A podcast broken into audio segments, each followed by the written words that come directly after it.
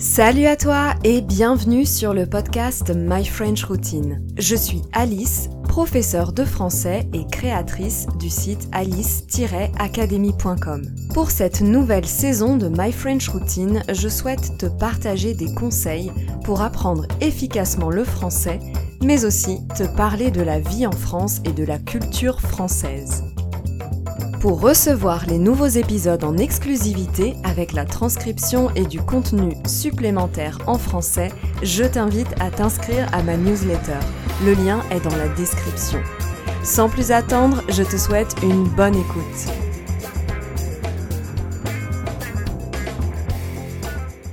Pour parler des représentants politiques des autres pays, on parle souvent du Premier ministre, du chancelier ou de la chancelière, ou encore du président du Conseil ou du gouvernement, plutôt que du président de la République. Mais à la différence des autres présidents de la République européen, le chef de l'État français a plus de pouvoir et il a notamment un pouvoir politique. C'est pourquoi en plein contexte des élections présidentielles en France, j'ai décidé de te parler un peu de politique française et du système de vote en France. Rassure-toi, je ne vais pas te faire tout un cours de politique parce que je ne suis pas spécialiste et je ne sais pas si ça t'intéresse de tout savoir. Je vais te parler en toute honnêteté avec ma vision personnelle que d'autres Français ne partagent peut-être pas. L'objectif de cet épisode est de t'apprendre du vocabulaire spécifique et de te donner une vision d'ensemble du système politique en France et des revendications des Français pour que tu puisses comparer avec ton pays. En France, à chaque nouvelle élection présidentielle, c'est le même rituel. Avant même que ne commence la campagne électorale, on assiste chez les femmes et les hommes politiques à une véritable lutte d'ego et de personnalité plutôt qu'à un débat d'idées et de propositions politiques. Les partis de gauche comme de droite se divisent au lieu de s'unir et se fractionnent en plusieurs petits partis. Pour les élections de 2022, à l'extrême gauche, on n'a pas moins de quatre partis. Le parti communiste, la France insoumise, Lutte ouvrière et le nouveau parti anticapitaliste. À gauche, on retrouve le parti socialiste qui ne convainc plus grand monde. Il faut dire que le dernier président socialiste, François Hollande, n'a pas laissé une très bonne impression. À droite, c'est pas mieux. Les républicains ne fédèrent plus personne et se retrouvent écrasés par les partis d'extrême droite qui sont au nombre de trois.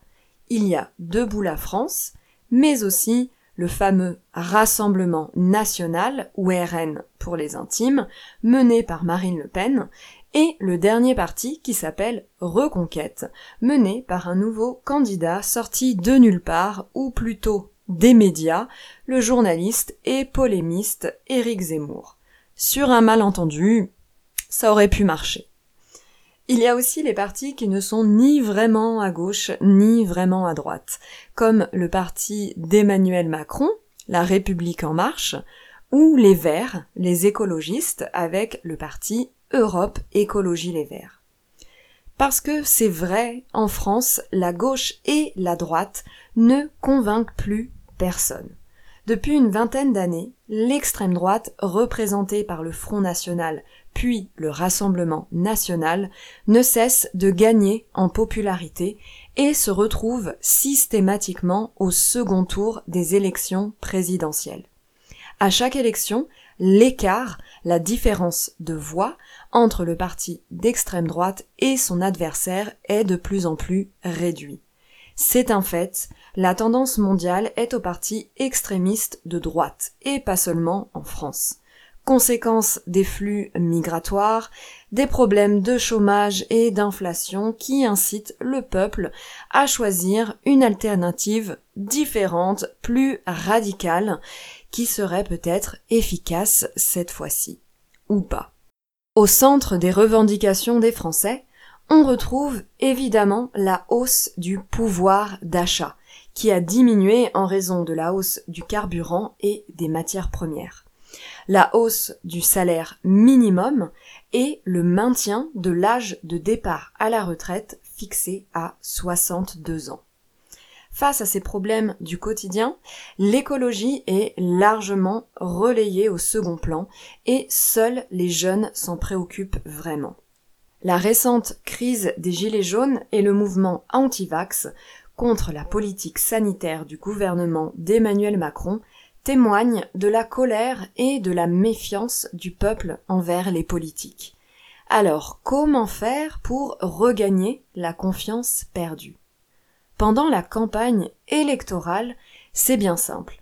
Tout est bon pour se faire aimer du peuple français. On critique le voisin, peu importe ce qu'il dit et peu importe si c'est un ancien collègue, on fait les marchés et les foires à la rencontre des Français, on mange du saucisson, on boit du vin, on goûte le fromage de l'agriculteur du coin.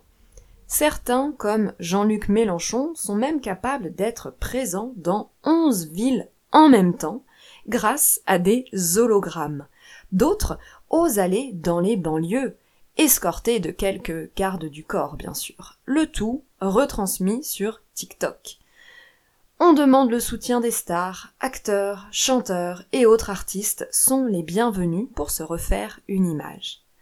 Pendant leur campagne, les candidats s'affrontent lors de débats interminables où leur temps de parole est scrupuleusement minuté. Ils doivent avoir le même temps de parole à la télé ou à la radio. Dans toute cette cacophonie médiatique, on remarque des divergences. Pour ou contre un départ à la retraite à 65 ans au lieu de 62, pour ou contre un revenu universel, pour ou contre la légalisation du cannabis. Et puis, il y a bien sûr les promesses qu'on fait aux Français, qu'on tiendra ou pas, reprise du pouvoir d'achat, hausse des salaires, réduction du chômage, réduction des émissions de gaz à effet de serre. Les candidats doivent convaincre les électeurs de voter pour eux et même de voter tout court parce qu'en France, le vote n'est pas obligatoire. Et le taux d'abstention, c'est-à-dire le nombre de personnes qui ne votent pas, augmente à chaque élection. Nous étions à 26% d'abstention au premier tour de 2022. Mais pour ceux qui veulent voter, ça se passe comment? Les Français majeurs, donc de 18 ans minimum, inscrits sur les listes électorales et qui peuvent jouir de leurs droits civils et politiques peuvent voter et élire leur président directement au suffrage universel direct. Le jour du vote, on va dans un bureau de vote qui est généralement une école ou une mairie.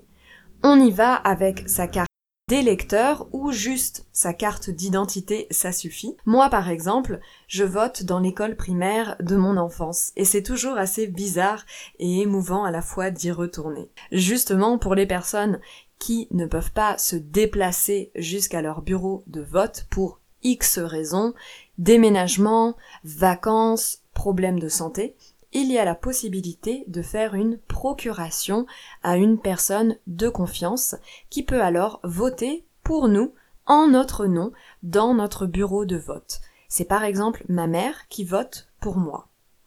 Le vote en France, c'est à l'ancienne.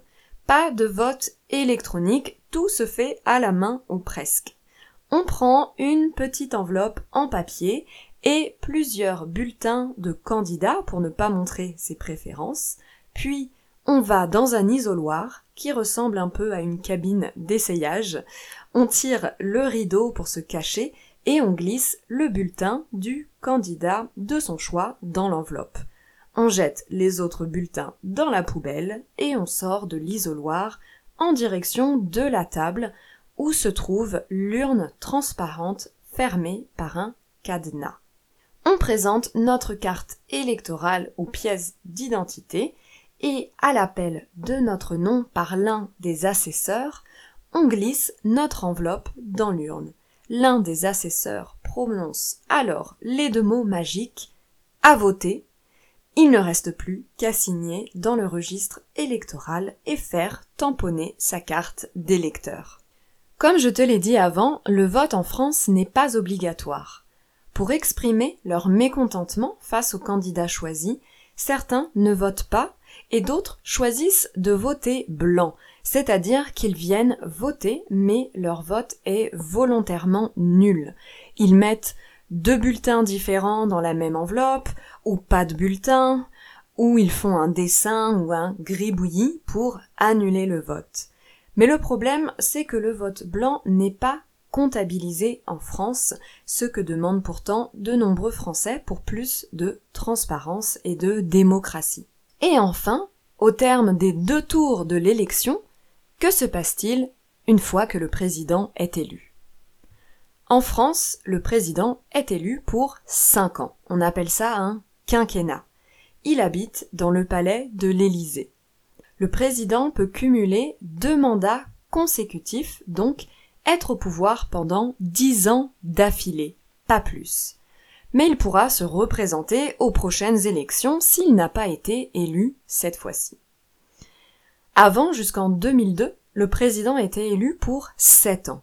François Mitterrand est alors resté 14 ans au pouvoir, de 1981 à 1995, et Jacques Chirac 12 ans, de 1995 à 2002, soit 7 ans et 5 ans. Quels sont les pouvoirs du président? En France, c'est le président qui nomme le Premier ministre et les ministres du gouvernement sur la proposition du Premier ministre. De plus, il promulgue, il fait appliquer les lois votées par le Parlement et s'il n'est pas d'accord avec l'Assemblée nationale, il peut la dissoudre pour élire de nouveaux députés. Le président de la République française est aussi le chef des armées. Il peut décider de déclarer la guerre ou d'utiliser l'arme nucléaire par exemple. Il représente également la France à l'étranger, c'est donc lui qui signe les traités internationaux comme l'accord de Paris sur le climat par exemple et, en cas d'urgence nationale, il assume les pleins pouvoirs.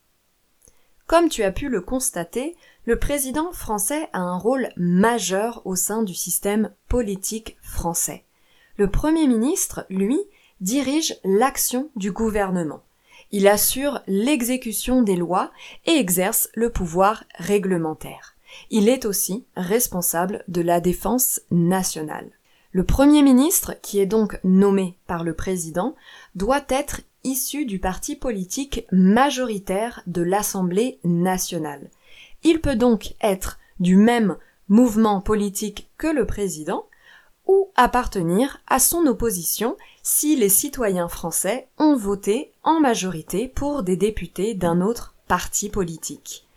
Quand le président et le Premier ministre n'appartiennent pas au même parti politique, cela s'appelle une cohabitation. Ce qui est déjà arrivé trois fois en France avec le président socialiste François Mitterrand à deux reprises et le président de droite Jacques Chirac. Et dans ton pays, comment ça se passe? Est-ce qu'il y a des élections prochainement? Et quelles sont les revendications du peuple? N'hésite pas à commenter cet épisode, je te répondrai avec plaisir. Merci beaucoup d'avoir écouté l'épisode jusqu'à la fin. N'hésite pas à m'écrire pour échanger sur ce sujet avec moi. Tu trouveras mes coordonnées sur le site alice-academy.com. Si tu es inscrit à ma newsletter, tu recevras chaque semaine le lien de l'épisode et de la transcription ainsi que du contenu exclusif en français. Je te souhaite une très bonne journée et te dis à la semaine prochaine